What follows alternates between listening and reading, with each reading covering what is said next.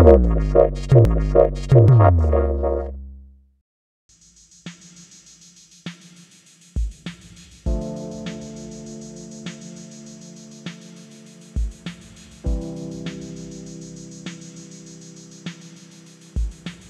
morning, Christian. How are you? Very good. Thanks, Matthew. Uh, it's great to be here. Fantastic. So, where in the world are you today?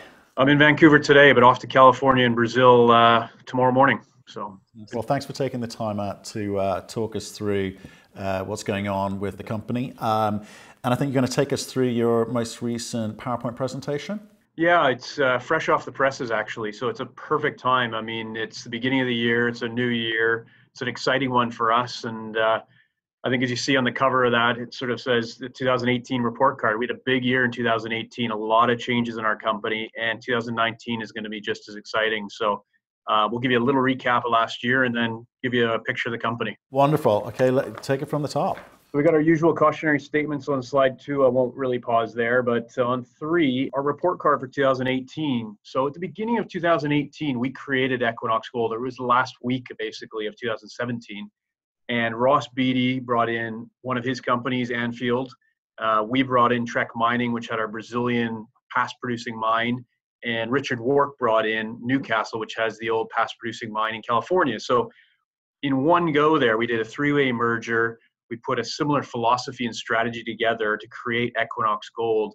And we have a sort of pan American um, uh, profile at the moment. So we're in North America and South America, and our goal here over the next few years to create sort of a, the next great gold mining company. Even this morning, if you saw uh, Newmont and Goldcorp are getting together and doing another merger, you see another gold mining company being bought out. So um, there is a real void here to create these sort of mid-tier and larger gold mining companies. And Ross has done it over the years by creating Pan American Silver and silver.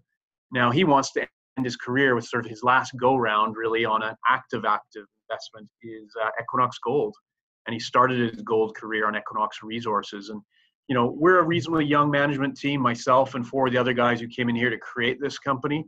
And um, our, we had the same vision here. Over the next three, four, five years, we want to create sort of that multi-asset gold mining company that is a go-to investment in our sector. Very quickly, do you want to touch upon the the team at this point? I think we're probably skipping through to page 21, but it's always kind of good to understand who's who's involved and who does what. Yeah, no problem. Uh, page 21. You know, really, what we put together here is a combination of the three companies. And if the board of directors, I won't spend a ton of time on, but it's a fantastic board with lots of experience in growing and creating companies. And with Ross being the chairman and the leader, he's the largest shareholder. He owns about 12, 13% of the company.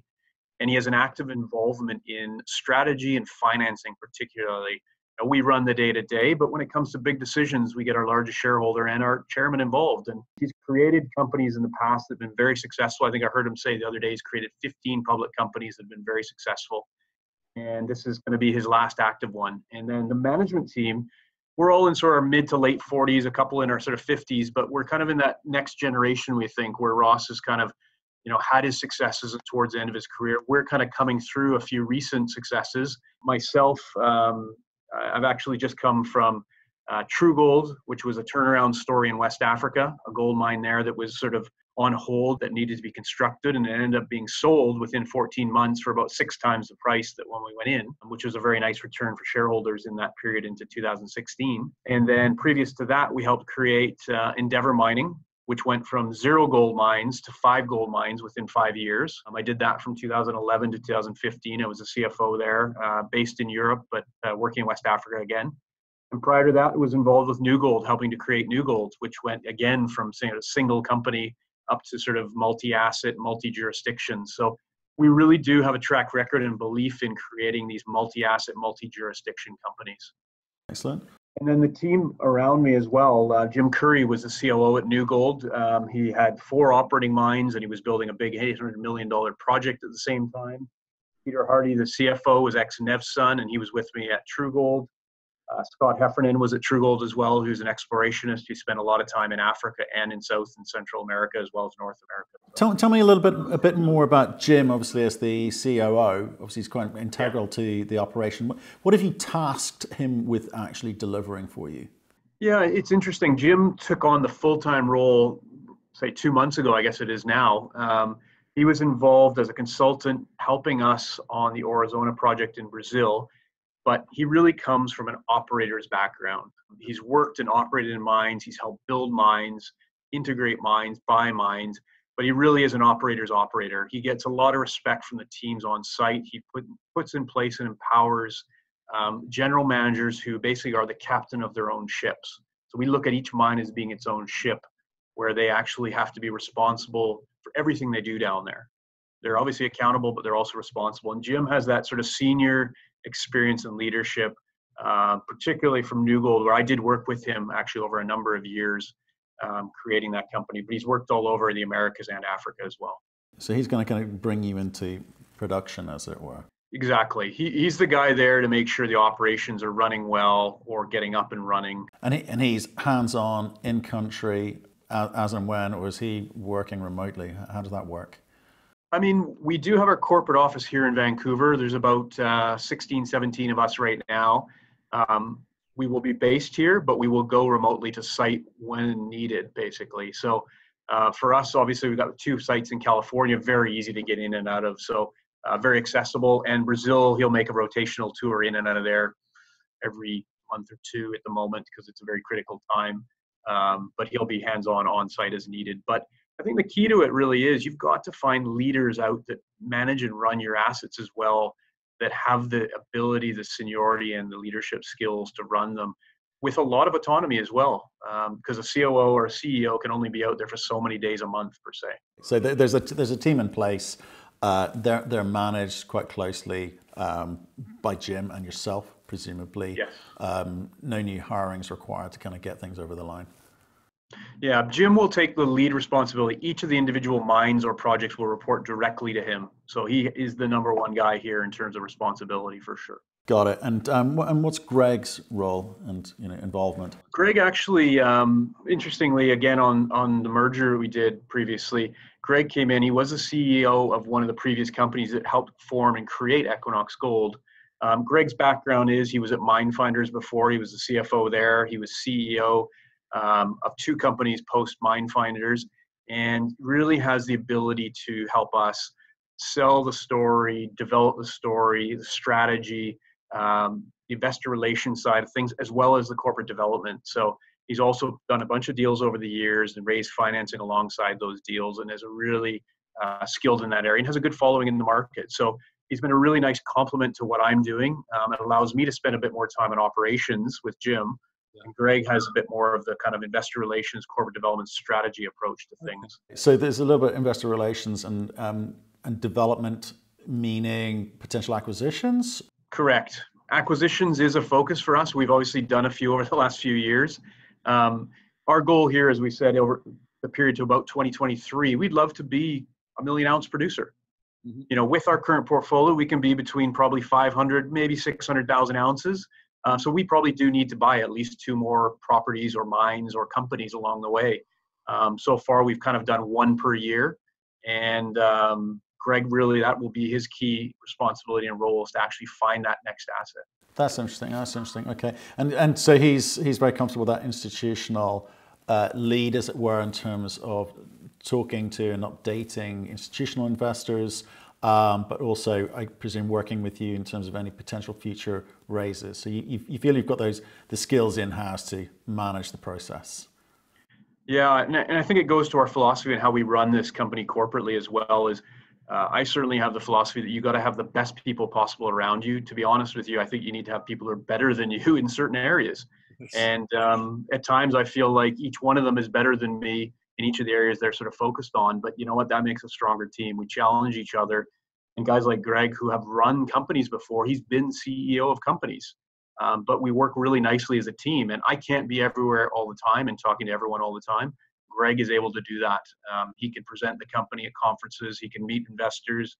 Um, you know, he really has the ability to cover for me in a sense. That's that's great. It's just we quite often meet companies who um, have people who are very technically competent, or they're a promoter, uh, or they're a finance guy. But to have all the skill sets in house, it's it's rare. I, I, guess you've got the luxury of uh, being a little bit further developed and uh, have a little bit more cash available to do that. So that's great news. Yeah, I think that that's true, but I also think we have the philosophy that when we all came in, we we all came in with that sort of long-term vision and philosophy, and we knew we would need those skills along the way. So we put them in place early days. We've put in place an incentive and compensation structure that sort of reflected a small company to start, but allowed us to grow. And all the team is focused on the same uh, same goal at the end of the day, and uh, we all know that we need those skill sets early days. That's how you create a team in a company. Okay, that's great. Okay, well, like, th- thanks for talking through the team. Um, I'd like to say I think the board of directors speaks for itself. Some pretty big big hitters in there. Um, let's get back to your 2018 report card and um, pick it up from there.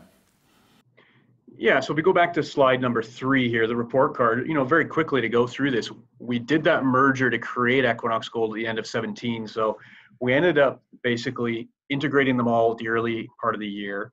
But we were building the mine in Brazil called Aurizona. Um, it's on track for commercial production around the end of quarter one. You know, it could be uh, in April there. And um, we've also been exploring while we've been building that mine this past year. So we had launched into construction at the beginning of the year, and it's tracking very nicely into the first quarter of 2019. The second one there is Castle Mountain. That was the other asset that came in. It's in California. It's a past producing mine as well.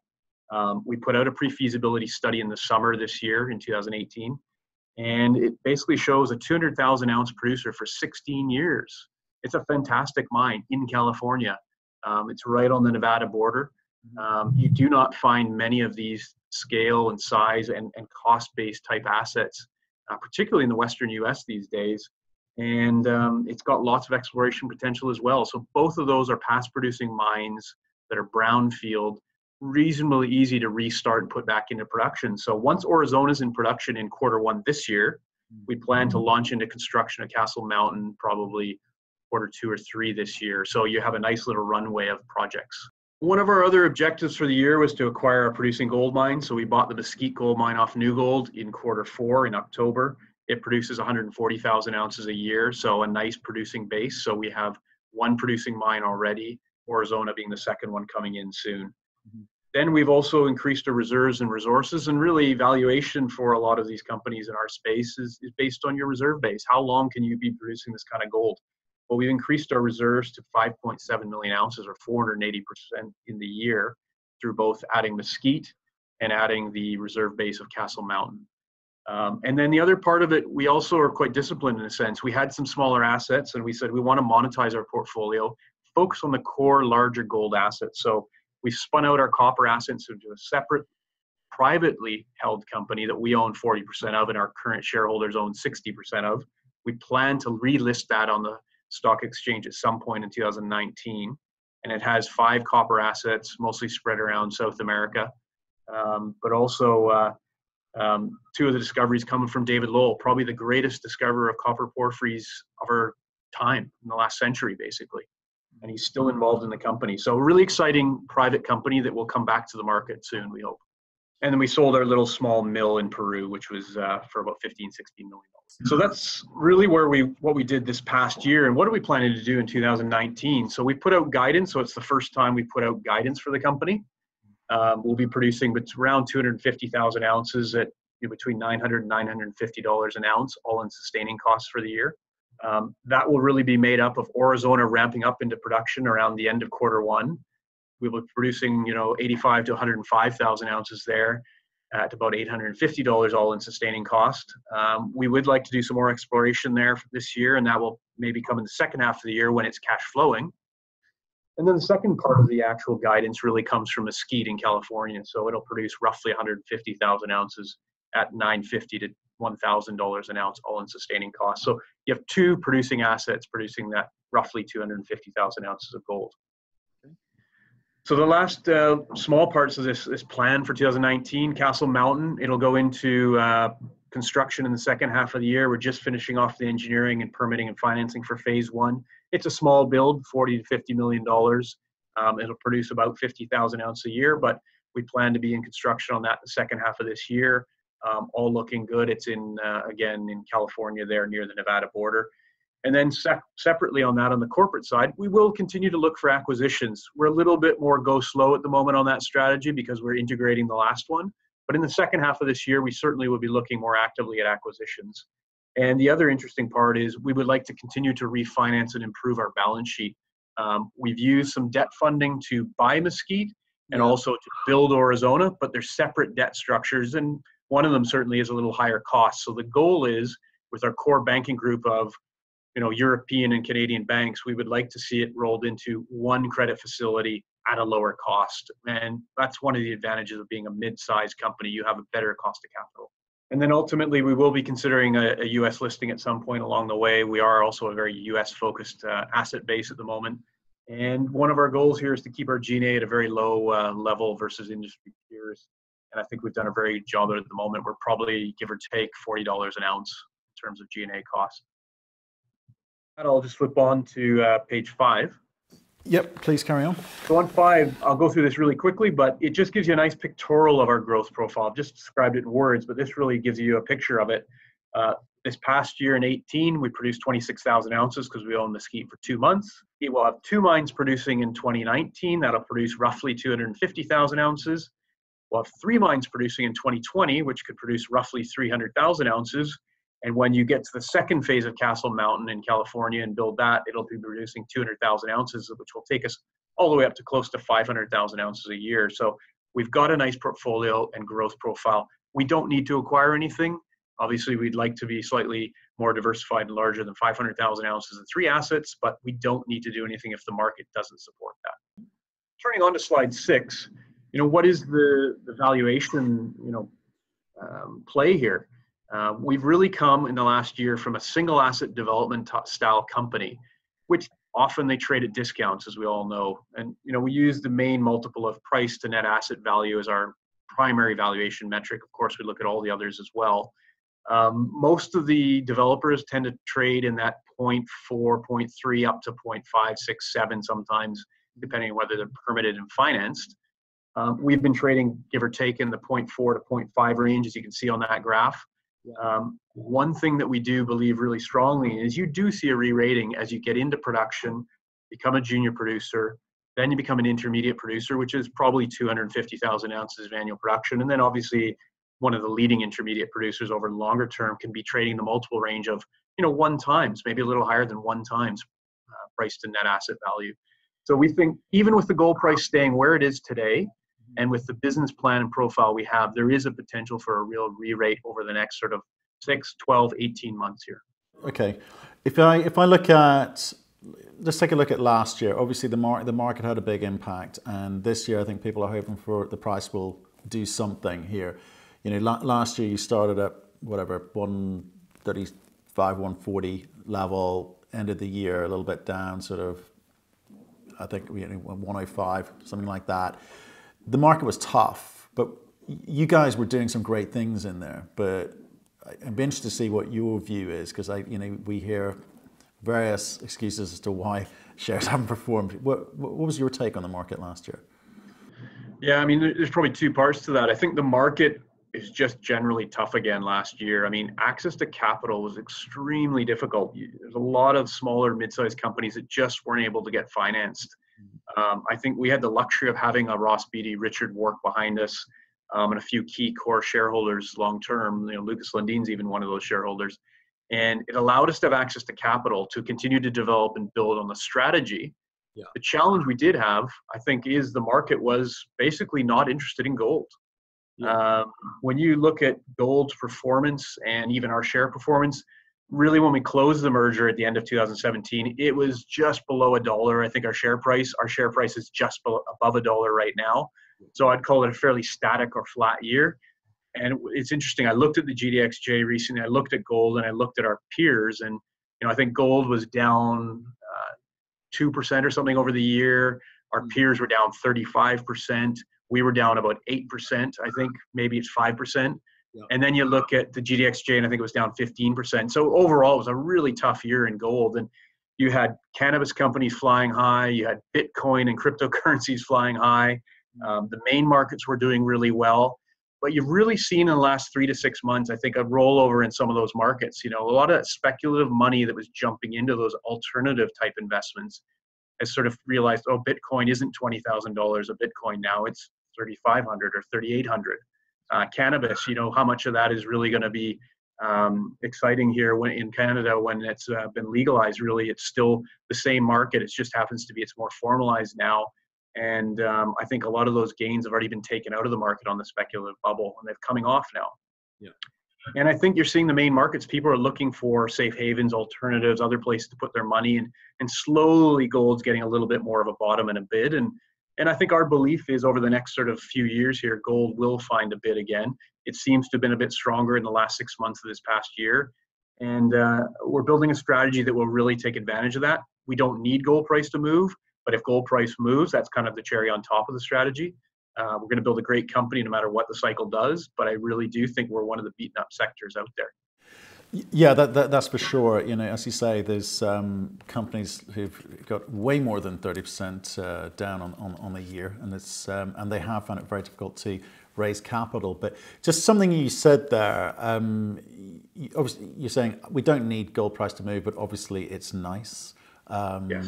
Yeah, it was, was, was great, and you do have the luxury of having access of having had access to capital and potentially continuing to have access to capital because of the names associated. So you, you're looking at doing things like potential acquisitions. That's if and if and when something decent comes up, and build, building up that uh, resource number.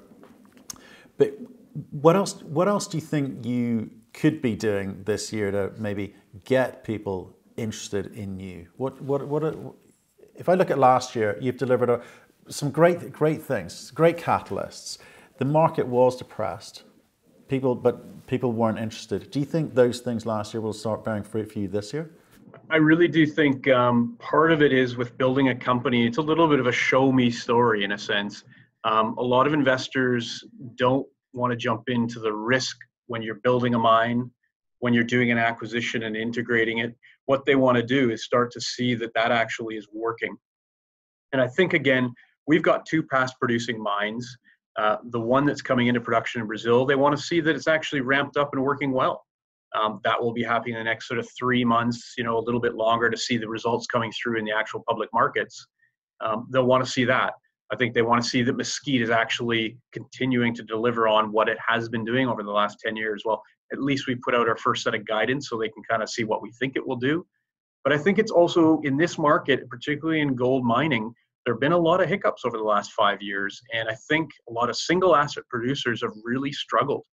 You know, when you have one jurisdiction or one asset and something goes wrong, you don't have the ability to be diversified and weather those storms. And I think we've now got that portfolio that we can start to number one weather storms and prove things. Uh, when one thing's not working perfectly, you've got the other asset that's actually offsetting it. And we will have two of those now by the end of quarter one basically, and the third one coming in in early 2020. So I think part of it's just delivering on the strategy that we're saying. I, I agree with you. We've achieved a lot last year, but people want to see you pouring gold, making cash flow, and actually putting it onto your bottom line. I think I think that's right. So, what's your time horizon in all of this? Because again, you, you, you, made reference to the fact that if, if the price of gold doesn't move this year, is not a problem for you. Are you looking a year out, two years out, three years out? You've kind of got the big company mentality. So what, what does well, that convert to? I would say our, our time horizon really, and, and you'll see in here, we've sort of set by around the end of 2023, we'd like to be a million ounce producer. Um, so that's a few years out. Um, we want to make longer term decisions and, uh, and, and not just try and perform to the markets on a quarterly basis, because I think sometimes you can uh, make poorer longer term capital decisions when you're just focused on a quarterly delivery schedule. And that's what the markets tend to be focused on. Um, having a core cornerstone shareholder like Ross Beaty and Richard Warke, between them, they own about 20% of the company. Um, they want to deliver on a sort of five year plan, not just on a quarterly or an annual plan here. And I think that will allow us to have the stability and the focus over that period of time. Um, obviously, uh, we do need to deliver quarterly, but I think also we need to make sometimes the longer term decisions, which are a little more painful in the short term. Um, you know, taking on a challenged asset like we did in Aurizona and actually rebuilding it takes time takes capital, it takes people. So um, I think the long-term strategy's got to win out over the short term. And do you think that one of the advantages of your business is you have the luxury of access to capital? It allows you to be able to have a slightly longer-term horizon than than say some companies have. It, it absolutely does, um, because you know you look at what Ross did when he built Pan American Silver. I think he said he did it over sort of 15, 20 years in a sense. And um, he still owns all the shares. He own, I think he owns more shares than when he started there. And he said his exit strategy at Pan Am is death. he's in his 60s, so he's hopefully got quite a few years left there. Um, people have asked him, "What's your strategy here on this one?" He said, "It's the same thing. I want to have a great gold company, a great silver company that basically he gives to his charities or, or leaves to his estate effectively." That gives management a real set of confidence and belief in the people behind this have the patience uh, to deliver on a long-term strategy. Trust me, on a day-to-day basis, he's very impatient, and we we focus on trying to get things done because you, you can't just focus on the future and hope it all happens in the short term. You got to keep focusing on getting things done on a uh, monthly basis to deliver on that strategy, but you can't lose sight of that goal. So that kind of begs the question: if that's Ross's attitude, I mean, and we've talked a little bit about the management, yourself and the management team. Mean, how have you guys been incentivized? Have you got long-term incentives uh, in the in this company? You know, again, some of the, some companies struggle uh, because they have short short term halts, short term incentivization, or it's just time related rather than success related. I mean, how have you guys set that up? Yeah, I mean, it's probably two parts to that. And we've been really focused on it. And if you've been following our industry over the last few years, as the, the markets have been weak, there's certainly been a rebellion by some of the large institutional type shareholders. I know, in particular, one or two out of New York that have been pretty upset with executive compensation. So, what we did when we first came in here, we said to the whole team, we said, we want to be shareholders and owners of the shares. So, we bought shares on the day we entered this company. Um, I've probably put in 1.6, 1.8 million dollars myself. Um, I know Greg has put in, you know, not far off that number, and the rest of the senior management team put in a proportionately large amount of money mm. and none of them are seed shares or discounted shares. They are at the same price we've done financings at. So anyone else who's come into our stock has got them at shares at the same price. So we have probably close to five million dollars invested in this. And for us being young guys who haven't had, you know, a huge win, it's big money for us. So we've got skin in the game. A lot of people talk about it, but they don't put their own money into it. So that's number one. Number two is we do have a long-term incentive plan, and it's a diversified plan.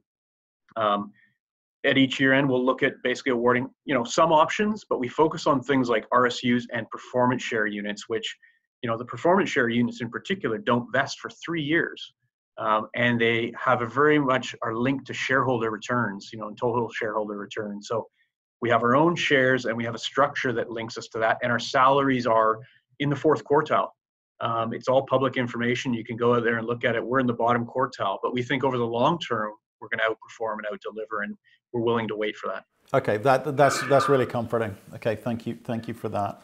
Um, yeah.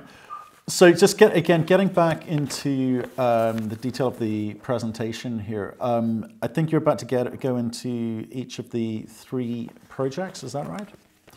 Yeah, I'll walk you through starting from the producing mine on page seven, the Mesquite Gold Mine. There's a nice photo there of uh, it's a pretty dry, sort of desert-like area there in Southern California, right near the Mexican and Arizona border.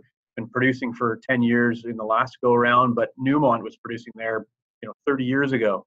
So this has been going for a long period of time. It produces roughly 140, 50,000 ounces of gold a year.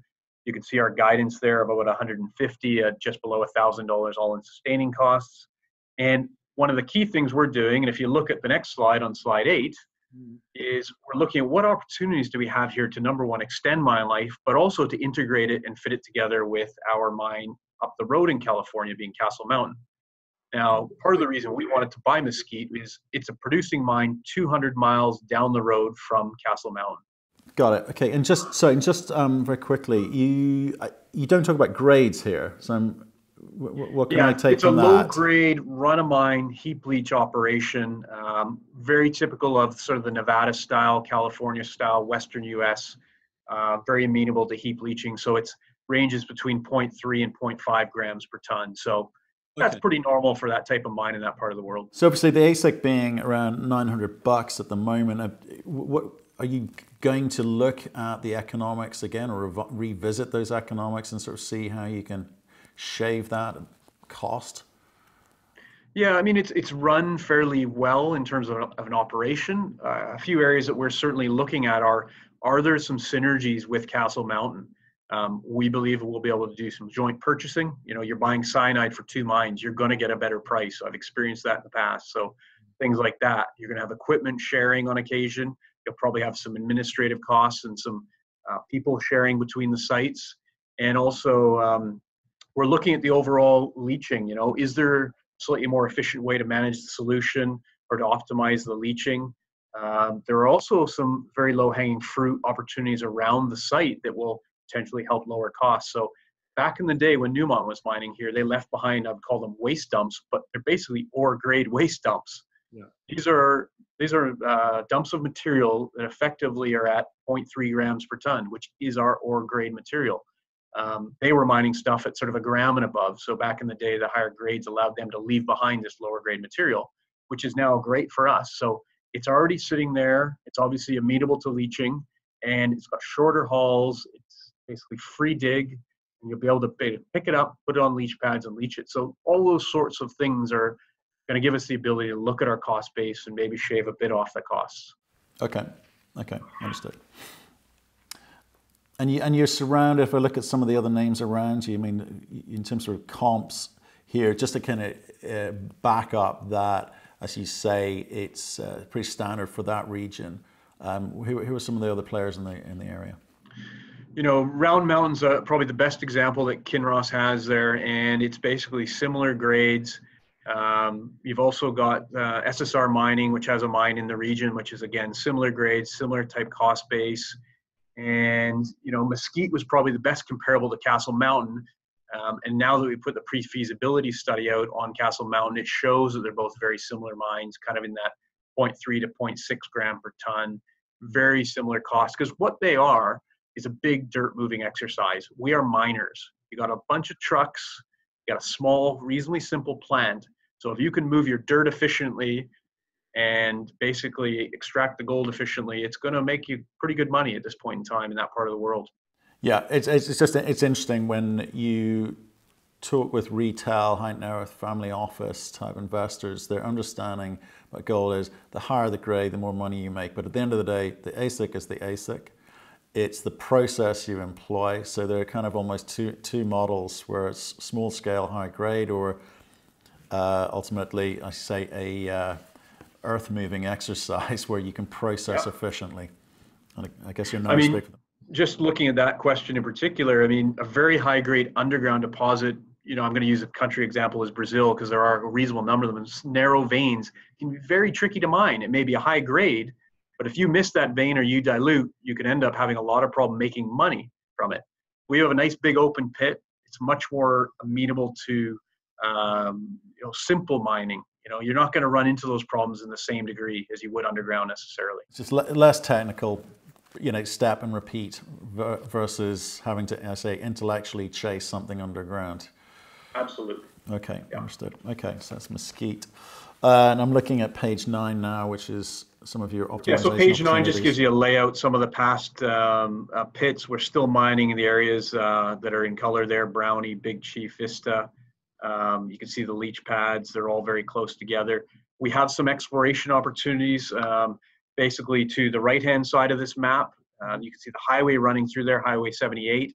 Yep. We have now got some exploration permits to the right hand side of that highway and at the edge of the rainbow pit there to the right. We will be looking, in addition to these waste dumps that we hope to add to the reserve life, looking at some exploration as well. Um, so we've got lots of potential at this site. Okay, I think we're now we're, we're uh, moving down to uh.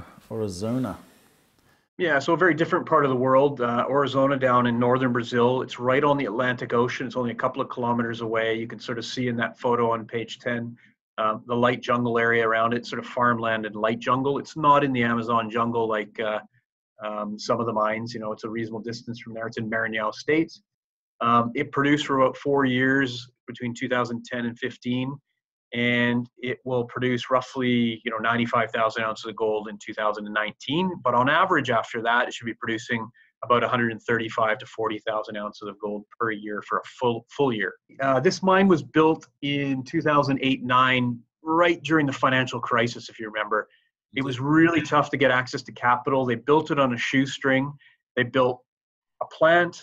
They started mining, but they didn't build the whole plant. So they never put in a crusher and the type of equipment needed to handle hard rock and boulders. So they hmm. took the easy material, put it through the mill, made some money. The gold price started falling. They hadn't built the front end of the plant. The capital structure was challenged. So when they got to the point in 2014 there, they ended up shutting it down for basically lack of funds and making money. And they started accessing higher, harder material, which they needed to build the front end of a plant and a crusher. So that's the key thing that we've done is we've taken all this infrastructure, power line, back end of a plant, a camp, all the skilled labor force in the region, and we've said we can take that and we'll build the front end of the plant with a crusher so we can crush hard rock. Yep. And we'll get it up and running within about 12 to 15 months. And that's what we've been doing over the last year. And we'll do it for half the capital cost. And that's the really attractive part of this. If you were to build this greenfield, it probably cost you 200, say, 75 million dollars. We're building it for just over 150 million dollars. So um, you're kind of getting it not quite half price, but similar. But are you have you picked up any? I'm assuming this is the, both these projects all fully licensed, permitted, nothing, no issues there. Is that right? This is yes. Okay. Yes. And then the the the second point is: Have you inherited any liabilities? Have you have you have you bought the company or the project? Um, I mean, you're you're in mining, so you're always managing your environmental and health and safety type of risks and community relationships. Nothing on the balance sheet is what I'm asking. There's nothing. Oh, in terms of uh, there's a small 15 million dollar um, uh, facility to Sandstorm, which provided some of the original financing uh, back when this mine was built. So we do technically owe them 15 million dollars. It can be repaid in debt or equity, or in cash or equity. At, at some point in the distant future. I think half of it comes due in mid 2019, half of it in mid 2020. So but reasonably you, small amount of money. But you got cash available for that, so yeah. it's not a concern. Page 11, just a nice pictorial. I mean, this is the front end of the plant. This is where the capital really is going in this build. You can see a, a building on the left in the top left-hand corner of this picture. That is the old building. It did not have any of this uh, mill structure on the right. So it's a huge amount of equipment that's gone in. That will allow us to process all that harder rock. Phenomenal. Right. And what, what is this? I mean, uh, how much does this kit cost and what's it actually, it's, it's well, What you're actually looking at is probably going to cost you between 50, 60 million dollars for that, the mill structure. You got a sag mill and a ball mill there. Um, that's, you know, roughly a third of the capital that we're actually spending this at this point in time. Phenomenal. Okay. Great. And how many people do you employ? On this side? At the moment, we're probably at about 800 people. It was a thousand or so at the peak during construction. We'll probably come below 800, maybe 700 or so. Uh, we're in full employment during the operations. And then predominantly all local. Basically, all are going to be Brazilian. Uh, there might be one or two expats in due course, but uh, uh, virtually 70, 75% of them will be local as well. We really want to employ local communities and workforce. I mean, um, it's only to our benefit to be working with local stakeholders, providing income employment. Uh, also, local knowledge comes into the company. So, if you go on to page 12, this is what really excites us about this property. I mean, rebuilding a plant and, and a mill, and that, you know, that's not rocket science. It takes some money, capital, and time. But what's exciting is we see this as a district or a camp. We have 2,000 square kilometers of land in here. This is massive. Yeah. On page 12, you basically see a small proportion of that. This is basically our mining permit where you can see the Piaba open pit in the middle, about four kilometers long. That's where we're mining the gold from. Mm-hmm. Um, Tatajuba on the left there, another five kilometer area, which is in that pink, which is basically golden soil anomalies. There's been a little bit of drilling in there. Mm-hmm. Um, we think there's a nice structure that goes all the way along here for about 10 or 15 kilometers. We think you could end up doubling this mine life by drilling out Tatajuba. In Tatajuba, as you can see, a couple of drill holes there in the top left, just to put it in perspective. This is a one and a half gram deposit in Piaba, where we're mining. Mm. But Tatajuba so far is showing us 13 grams over 35 meters, 2.7 grams over 56 meters, right near surface. So much better grades, a couple of kilometers away from our current plant and pit. And how much data have you uh, acquired along with this uh, acquisition? Yeah, it's actually an incredible amount. There's about 100,000 meters of uh, drilling and the core that's sitting in the core shed sitting right on site. So um, you've got all the historical drilling still there. So we're capitalizing on that, um, basically helping us understand our current deposit, but also helping us understand the other potential deposits in the area. So we've been out drilling Tatajuba. We've spent uh, a few million dollars drilling it this past year. We've been drilling to the east. And once we're in production, we have a bit more cash flow, then we'll go back and actually drill off Tatajuba. And uh, we've been acquiring the land as well, the surface rights to that one as, as well. So we really think the future of this Aurizona deposit is towards Tatajuba, as you can see on the map there. And I guess in terms of drill rigs, etc. I mean, you running your own drill rigs, or are you buying those in? I mean, how's that work? No, we'll be contracting those in. We'll let the specialists and the experts do that. Uh, that's not really our, our game. We're miners. Right. And this this land, I mean, if we look at the topography here, it seems relatively flat, water free. Uh, there's any any encumbrances technically for you? Um, it's it's relatively flat, high points, give or take 20, 30 meters, so very low.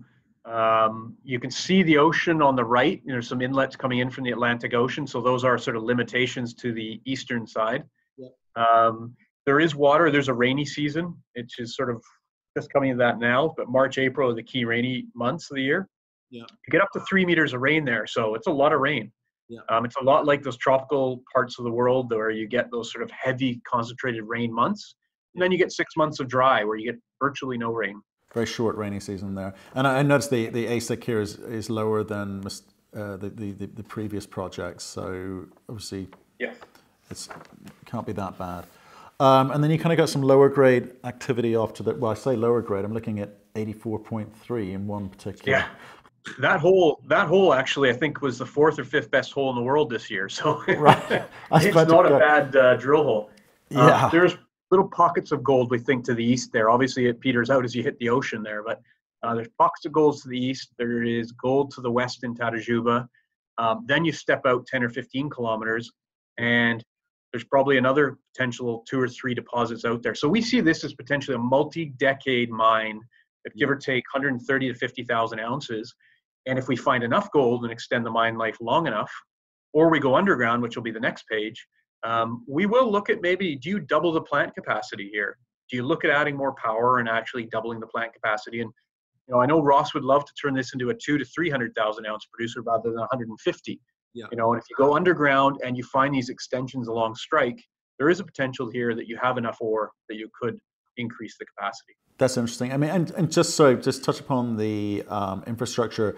Um, what are we like for roads, power, water? Yeah, the usual. What how's that? It is a remote site. You know, it's a good six-hour drive from Belém, which is sort of the capital of the north there, or São Luís. Yeah. Uh, the roads are good. They're paved. They're they're federal and state roads. Right. Power line goes right to site.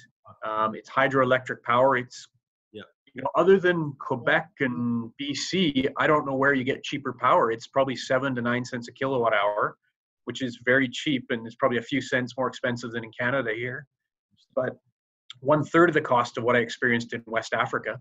So very, very good power, and it's very reliable. So far, I'd say it's been 99 point something percent reliable. So very, very good. Okay. okay. I know certain parts of Brazil have struggled with the reliability around hydro, yes. so that's that's good. That's good to hear. Um, so, and if, and, and if we and if we kind of go to page 13, you you start talking about the under, underground mine potential here? Yeah, so this is uh, obviously a long section, and it's basically the same Piaba open pit that you can see there in the gray. So that's where, where our reserve pit is. So that's the million ounces of reserve. Yeah. But there's been some historical drilling down to about 600 meters of depth. That pit, the reserve pit, goes down to about 200 meters. About 200 holes have been drilled down below below the pit level, I think all of them, except for a couple of holes, have hit mineralization. So longer term, we actually see the potential for an underground as well as an open pit here. So uh, the geologists and the engineers have been taking the data that we have had to date. They've been working on a sort of scoping study and a PEA in the background.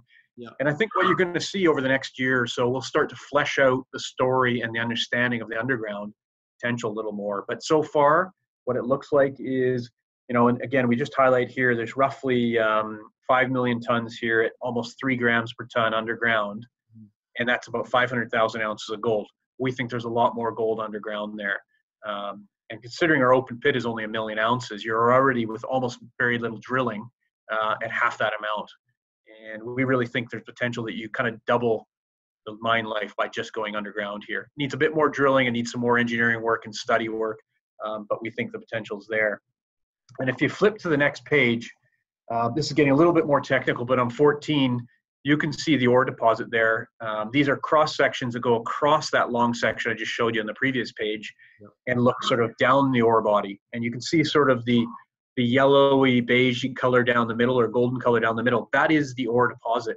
It's nice, structured deposit, steeply dipping. Um, you can see it go quite uh, to depth there. And it's probably between 10 and 20, maybe up to 40 meters in width at times. These are not little narrow gra- narrow high grade underground veins that you have to follow that weave through the underground. These are consistent long wide uh, underground potential uh, ore bodies and it makes for cheaper mining. It's competent rock. It gets quite hard as you go down deeper. Um, once you mine off that sort of softer surface material you're into the competent material and you have very cheap mining methodologies for underground mining there and, and the grades still remain very reasonable in, in, indeed. Um, in fact, some the, the odd uh, large number in there, but they seem to be between you know, one and three percent typically, with the you know the odd anomaly being at you know 9.97 you know, there. The big difference here is um, when you do see some of those really bonanza grade underground deposits, they're really narrow veins. We're talking like, you know, a meter in width or give or take yeah. um, at 10 grams, where what we're looking at is 20 to 40 meters in width, and it's sort of three grams. Some of it's four and five, but between two and five grams. Yeah. And you can mine that efficiently when it's that wide. Just before we kind of you know move move on again into you know uh, Castle Mountain, um, Brazil has had a reputation, a mixed reputation for doing business. It's been quite peaky. It's been a BRIC country, and then it's all of a sudden it's uh, doom and gloom, and we've we've got uh, alternative politics coming through as well. So, how what's what's your impression of doing business in Brazil, and what's the future look like for, for mining in Brazil? Yeah. Um, just stepping back even further, I mean, I think any jurisdiction has its own risks in a sense. I mean, doing business in British Columbia, where I live, um, with the current government regime is just about as difficult, considering no one wants a mine anywhere near them or in this province, it seems these days, even though we're a natural resource province. Where I find Brazil is a mining country, it's a mining friendly jurisdiction, it's got a lot of big mining companies there. Um, the challenges tend to be there is bureaucracy, Right. Uh, there are sort of complicated tax regimes and structures, but really what you need to do is have the infrastructure and the overhead, in a sense, to manage through that. And what we've experienced so far is you're right, it was a BRIC country, it's fallen off. So it's had an underinvestment for the last four or five years. It's had the Olympics, it had the FIFA World Cup, all that building and infrastructure is gone now. So there's been a lot of hungry contractors and construction workers for us to hire. Um, a lot of the big mining companies in iron ore and some of the base metals have let a lot of people go over the last few years. We've been able to benefit that. We really believe that being counter-cyclical is the way to go. When others are downing tools, not deploying capital, down part of the cycle, we should be doing the opposite because we don't want to be building mines at the top of the cycle. You want to be building the bottom of the cycle. So, well, it comes back to I think was one of the key differentiators with you guys is the access to capital. It allows yeah. you to be counter-cyclical where others can't raise money, even if they see the same opportunity, they can't see uh, their way to finding the cash to be able to take advantage of that situation. So I think it, it uh, that just keeps coming back to that for me in terms of the story that's coming through here. It absolutely comes back to that. Um, you know, we we know of other companies that started out a year, year and a half ago at a similar point to us, sort of single asset in that um, they're still in the same place. Right. We now have three assets. We have a good balance sheet, and we have access to more capital to grow the business. I absolutely agree. That's one of the key things in the down part of the cycle. Um, and one of the faults of the cyclical industries like like ours is at the tops of cycles you have a lot of uh, people flooding in with capital, and it has to get deployed, so it gets put into marginal projects, marginal teams, and it doesn't get put in, invested in the right places now is the time to invest in our cycle. And Ross Beaty is the master of investing against the cycle. Look what he did with copper in the 19 or the early 2000s. He was buying copper for cents on the dollar, and then he sold them all as copper peaked around 2007. Uh, we're planning to do the same sort of thing in terms of investing in the sector while it's still weak. Uh, we don't necessarily have any plans to sell as it gets stronger, but we're building a business for the long term. We build it now. So, to, so question to that. So, if you're looking at re- retail investors, you know, family offices, high net worths who are like coming coming into this, they can they can follow the names, the, the Ross Beatys of this this world. They can buy into your argument with regards to counter-cyclical investment. But if they're coming in today, what are they what's the upside for them? I mean we've talked about valuations and getting moving from exploration into producer. You, you, see some uptick there. But what do you say to those types of investors where the stock is maybe slightly tightly held by institutions who believe in the Ross Beaty story or your, sorry your story? Um, how do we get the price moving? Yeah i mean i think in a certain way, we've built a, a good business um, despite the markets. And I agree with you, the price necessarily hasn't reflected that at this point because I said it's a show me story in 2019. And as an investor, and, and again, I put a lot of my own personal capital into this, you get a chance to buy the shares right now at the same price as Ross Beaty or myself. Um, you know, Ross has been buying shares as we financed, and he's bought blocks of shares in the market at anywhere from sort of 95 cents up to a dollar, can't remember if it's 15 or dollar 30. So right in this range that we're at at the moment. So there is an opportunity to buy the shares exact same price. But I think the business is actually better in advance since he's been buying the shares. So you're actually buying it at kind of a greater discount. So it's an opportunity right now. And again, with 2019 being the show me year in a sense, and all these plans that we have to kind of show the mines are operating well, um, I think now is the time to be looking at it, uh, or certainly over the next three to six months.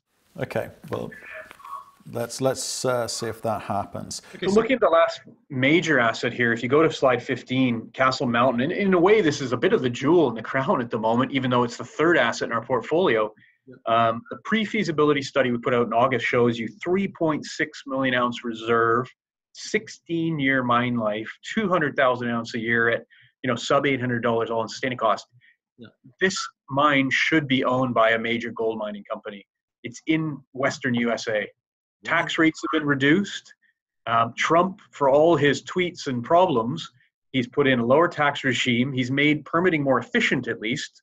I'm not saying there's any guarantees you get your permits, but the regulators are actually been told to do their jobs and actually evaluate permits and either you know stamp them as being good or have if there's problems with them they need to go back and uh, go back to the mining company so We've been really encouraged. Tell me about this. So, so why doesn't a major own it?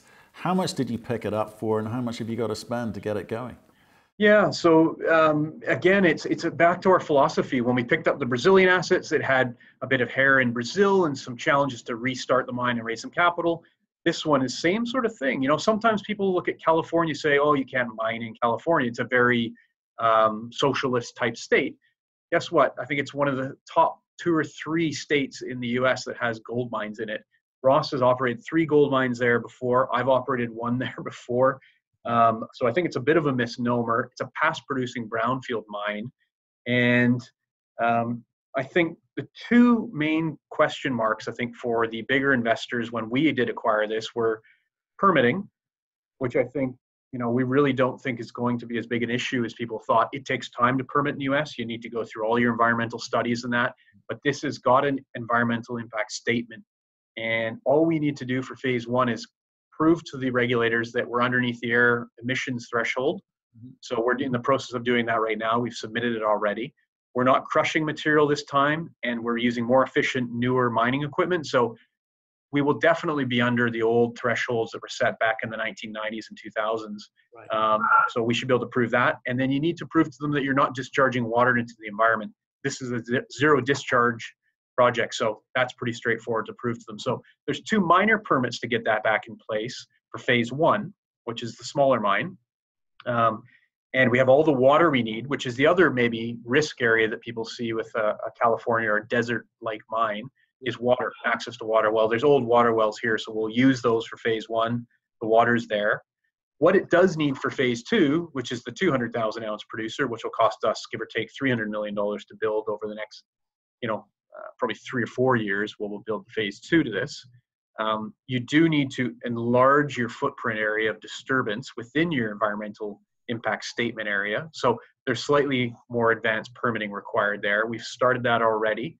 And once you're back into production with phase one here, the smaller mine, to actually extend that and um, basically change the footprint is a lot easier because you've shown you're a good corporate citizen. You've shown that um, you're staying within your environmental standards, your health and safety is good, your regulatory re- regime is being administered well. Yeah. And second piece to that basically is access to a bit more water for phase two. So we've identified water, we've got all the California water consultants out there, and we hope to be drilling that give or take mid-year this year and showing that that we know the water is there. We can actually see it. There's a huge aquifer that runs just south of the property. It's a matter of actually getting access to that land and getting the permits in place to go and drill it. So we're it's, in, it's, in, it's interesting actually, um, and without sounding like a broken record, again, your access to capital, I guess, put you firmly in front for acquiring this in the sense that you look like a group who can get this into production and not a group who are moving it along to a phase where you can offload it or exit or the need to exit because you'll never be able to raise because 300 million bucks is not something that's readily available to most. Yep. Yep. No, absolutely. And I do think, you know, some companies in our sector have been very defensive over the last five years because investors have asked for that. Uh, the markets, in a way, have asked for that.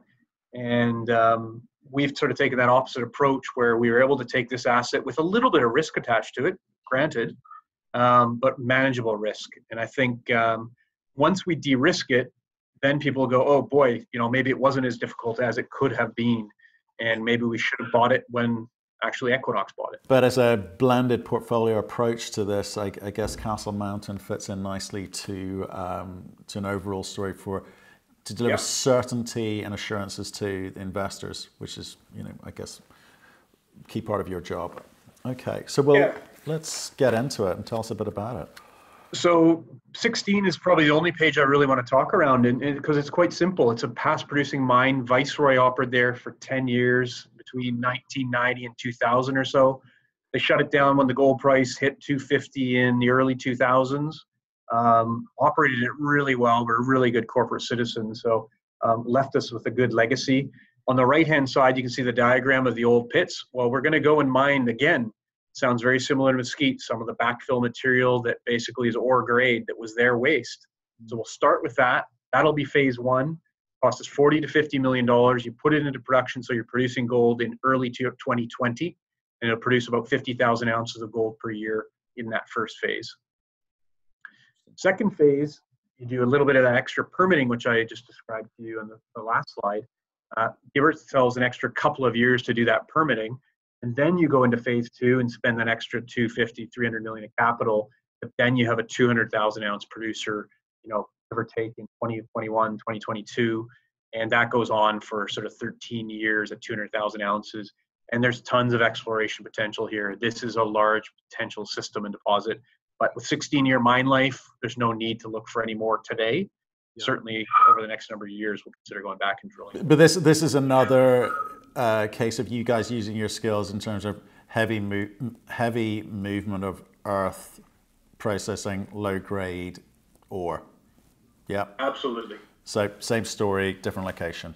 Same story as Mesquite. The one difference is in phase two, we will build a small mill which will take the high grade. So um, there will be a, a pocket basically of over three gram material, which we'll put through a mill. So it's too high grade to put on a heap leach where you're only getting 75% recovery yeah. and you're leaving 25% of the gold on the leach pad. If you get a mill, you'll get uh, 90 to 95% recovery. So you're taking all that extra value and capturing it by putting it through the mill. So the high grade material we'll put through the mill. So, and how much of that high grade material are you expecting? I mean, what, what data have you got? Um, it's about 2,400 tons per day. So it's, you know, 5% of the actual uh, tonnage of material but it'll produce 30% of the gold. So that gives you a, a value uh, play or arbitrage there. By putting it through a mill, you're putting 5% of the material through the mill, but you're capturing 30% of the gold. Nice. So that's that's Castle Mountain in a nutshell. And, and really, I have one more slide there on slide 17 just to bring it all back together. And, you know, what have we done and, and where are we heading? So very simply here, we've created an America's focused gold mining company with good sized assets that will take us into that mid-tier space mm-hmm. this year. Um, we have the ability within this portfolio probably to grow to 500,000 ounces of annual production over the next few years. but our ambitions are larger than that. And as you can see here, our growth strategy really is to aim for that million ounce mark. Um, we really think you can manage sort of four to seven mines efficiently. Uh, the value creation cycle is through that phase of being a one or two asset producers through to four or five or six. And you create a balanced, diversified portfolio, ideally in the Americas, as you can see on this map. Yeah. But we are willing to look a little further afield. I mean, my team and myself had a lot of experience in West Africa. Doesn't mean we're going to go there, but um, certainly we'll look for gold and the great opportunities in uh, unexplored areas and regions. Um, but would love to stay close to home because it's always easier to manage a portfolio that's closer together. Absolutely. Okay.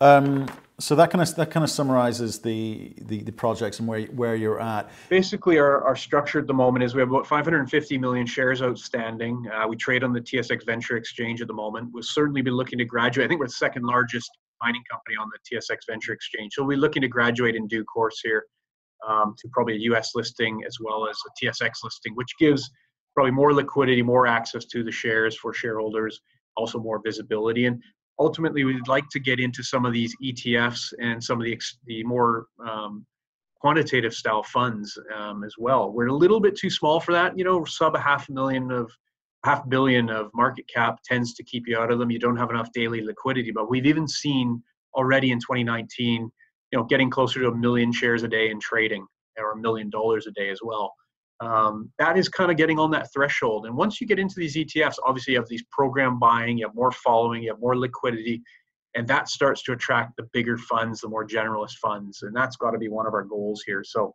you know, with that uh, type of structure, um, we certainly hope over the next year as we get into production, you'll start seeing that liquidity breach that level that is attractive. And yeah. right now, we're very underheld institutionally. Um, we're covered well by banks, as you can see on slide 19. We have eight analysts covering us. Um, even some of the larger Canadian banks are now covering us, so you can get access to pretty good research on the company. For a company our size, I think we we outperform in that sense. And when you flip over to page uh, 20, you can look at our shareholding base. The donut on the right there gives you a good picture. Ross has about 12%. In the high net worths, another 7% is probably Richard Warke another two ish percent, maybe three is Lukas Lundin. So between the three of them, they're between 20 and 25 percent. Very sticky long term shareholders. Um, yeah, but um, so what's but what's that doing? What's that doing for you? I, by the forty-one percent float, I'm assuming that's a that's a Canadian retail float, is it? It's probably split between Canadian, U.S., and European retail. That's probably the three large proportions. We did have a lot of U.S. retail support in the early days, yeah. And we also have a pretty good European support as well, particularly in um, continental Europe. Interesting. What German, Swiss, that kind of thing. Yeah, German, Swiss, French, I would say. What are your um, plans going forward? Can you talk about you're very, you know, there's 23% institutional. Obviously, that needs to change kind of going forward. Uh, you want some bigger blocks of investors coming through. You also need that liquidity, you know, make, which potentially driven by you know retail activity. I mean, how are you going to manage that?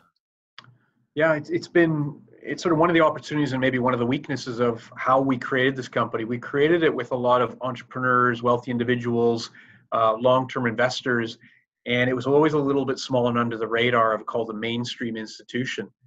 And we were building at the down part of the cycle, so a lot of the main institutions have no capital, so they're not investing in new names, new stories, new stocks. So as you can see on the left-hand side here, we've listed a few of the institutions. So BlackRock has just come in in our recent financing in October there to buy Mesquite. So they came from zero up to 4.9%. So they're probably the main first key cornerstone institution in there. Um, you've got Pacific Road and Sandstorm who were behind the Aurizona asset in the early days, so still have 4% or so each. And then you have a few more funds here on the left-hand side at two to, you know, one about half a percent to two percent each but it's still quite small and underrepresented from the traditional Toronto, London type or New York type uh, uh, investors in this space. So uh, we're out marketing, telling the story. We certainly have found a lot more interest in the story as we've delivered on what we said we would do last year, as we start to get over that half billion dollar market cap level, which we're at now. And I think what you'll start to see as we start to deliver on 2019 guidance, you'll see a few more funds start to pick away at the stock as you get more liquidity, you can buy it in the market. If we have to finance in the future to build, say, the second phase of Castle, there's an opportunity, obviously, for someone to put some money in. Um, so we'll just have to see what those those opportunities are for the institutions to keep coming in. Right. Okay. And that that would be that that's that's be well. You, you talked about taking out some of your or combining uh, some of your debt um, products at the moment. So yes, I guess you're taking a look at equity and debt in the market, depending on what which which project you're financing and, and what stage you're financing that at. Yes. But there's some pretty big numbers coming up. Yeah. So at this stage, um, we've certainly in this part of the cycle, you know, one of Ross's key philosophies was let's not dilute the equity holder too much. You know, him being the largest shareholder, he's got a really personal interest in that, uh, which makes a ton of sense. So we used some debt to buy Mesquite and some equity, but we used as much debt as we could. And we've also used a bit of debt to build Aurizona. So as you consolidate those, we'll probably end up repaying some of them with cash flow, obviously. But if our share price were to run significantly, certainly we'd look to take out some of the debt at a higher equity price. We just think the equity price has been too low to dilute shareholders too much today. So we definitely wouldn't want to take out that debt until the share price is a bit higher for sure. Right, and I guess as things move forward, as you say, the cost of financing gets uh, cheaper. You'd hope. Yes. Get cheaper again. Absolutely. Market conditions dependent. Okay. Um, thanks for running through that. Um, I, there are a few sort of su supporting documents in the in the appendix, which I, I, guess people can flick flick through. Thank you very much for your time today. That's been uh, wonderful to hear, and it's something that we've been wanting to um, hear about for the past couple of months. Um, it'd be great to kind of stay in touch every kind of quarter and sort of see where you've got to and if you are continuing to deliver on everything you say you're going to deliver. And um, you know, we look forward to sort of seeing the success of the company as it, as it, as it grows and goes forward. Yeah, no problem, Matthew. Thanks for, for your time as well. Uh, it's always a good opportunity to, to meet some new people and to reach out to new investors as well. Thank you very much for watching our video. We do aim to give you informed and intelligent information with which to make your investment decisions. So if you liked what you just saw, please give us a thumbs up. And if you want to see more insightful, in-depth, honest and unbiased interviews, then please click the subscribe button. So thanks again for watching and we look forward to seeing you again soon.